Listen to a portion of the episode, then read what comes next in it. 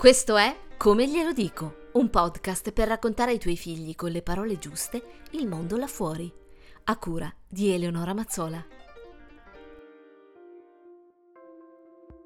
Oggi parliamo di voti.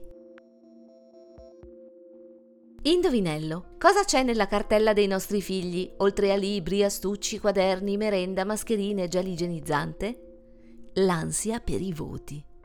Avete avuto un brivido? Proviamo a farlo passare. L'ansia per i voti è una sorta di virus che ha preceduto la pandemia, ma per la quale nessuno ha mai imposto zone rosse.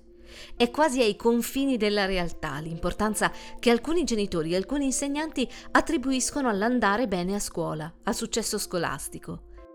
Non solo è in discussione perenne il valore del bambino, ma stanno accadendo sempre più frequentemente identificazioni con il bambino stesso, che spingono i genitori a non stare al loro posto e a dirsi ansiosi quando c'è in corso una verifica o un'interrogazione del loro figlio. Occorre fare una riflessione, perché questa iperattenzione sfasa un po' i piani della realtà.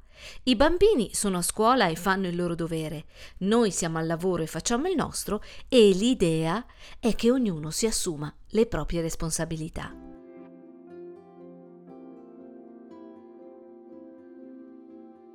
La tentazione di desiderare un figlio perfetto con i voti perfetti è una declinazione pericolosa dell'illusione. La perfezione non esiste e ciò che conta davvero è l'impegno che un bambino applica a ciò che fa. Nessuno è un voto o un giudizio, men che meno un bambino.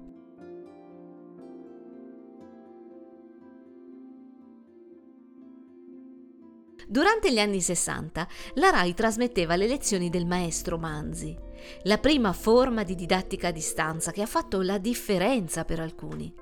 Il maestro era contrario ai voti e più volte fu richiamato perché non ne dava affatto, ma presentava un timbro con incisa una frase che oggi è potente anche se antica. La frase diceva Fa quel che può, quel che non può non fa.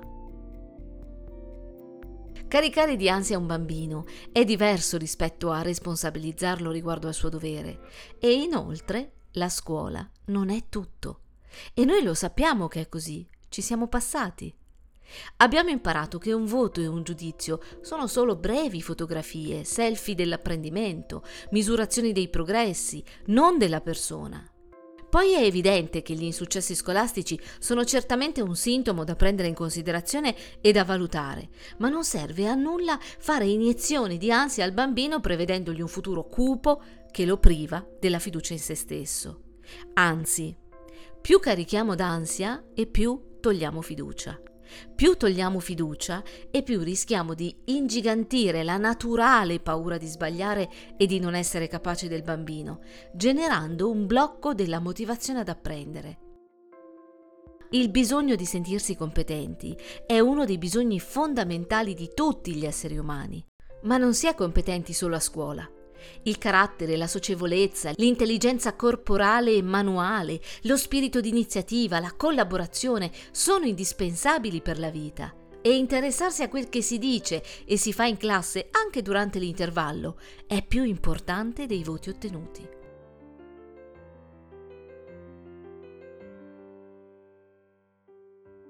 Finora abbiamo visto l'ansia dei voti dal nostro punto di vista, quello dei genitori.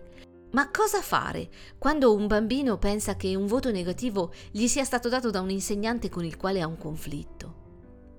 Ci sono alcune strategie. Possiamo provare a chiedere a nostro figlio se l'insegnante spiega bene e se lui capisce. E se la risposta è un sì, occorre dirgli che è già tanto. Un'altra strategia è quella di chiarire al bambino che le maestre o i professori non sono lì per essere padri o madri gli insegnanti sono lì per insegnare conoscenze e se lo fanno bene hanno fatto il loro dovere. Non sono lì per amare o essere amati, ma sarà molto bello se sono appassionati alla loro materia e la sanno trasferire con entusiasmo. Dire al bambino la verità sul compito degli insegnanti è una liberazione dall'ansia, lo riposiziona sulla sua responsabilità. E se il bambino è convinto di stare antipatico all'insegnante, possiamo provare con qualcosa tipo è possibile che tu non gli piaccia, ma non puoi piacere a tutti. Tu piaci a tuo padre, a tua madre, ai tuoi amici, è quanto basta. I progressi dei nostri figli non si possono misurare solo e per forza con i voti. Contano i sorrisi, la partecipazione e, cosa fondamentale, la disponibilità ad apprendere. Piccola citazione. I mestieri più difficili in assoluto sono nell'ordine il genitore, l'insegnante e lo psicanalista. Parola di Sigmund Freud.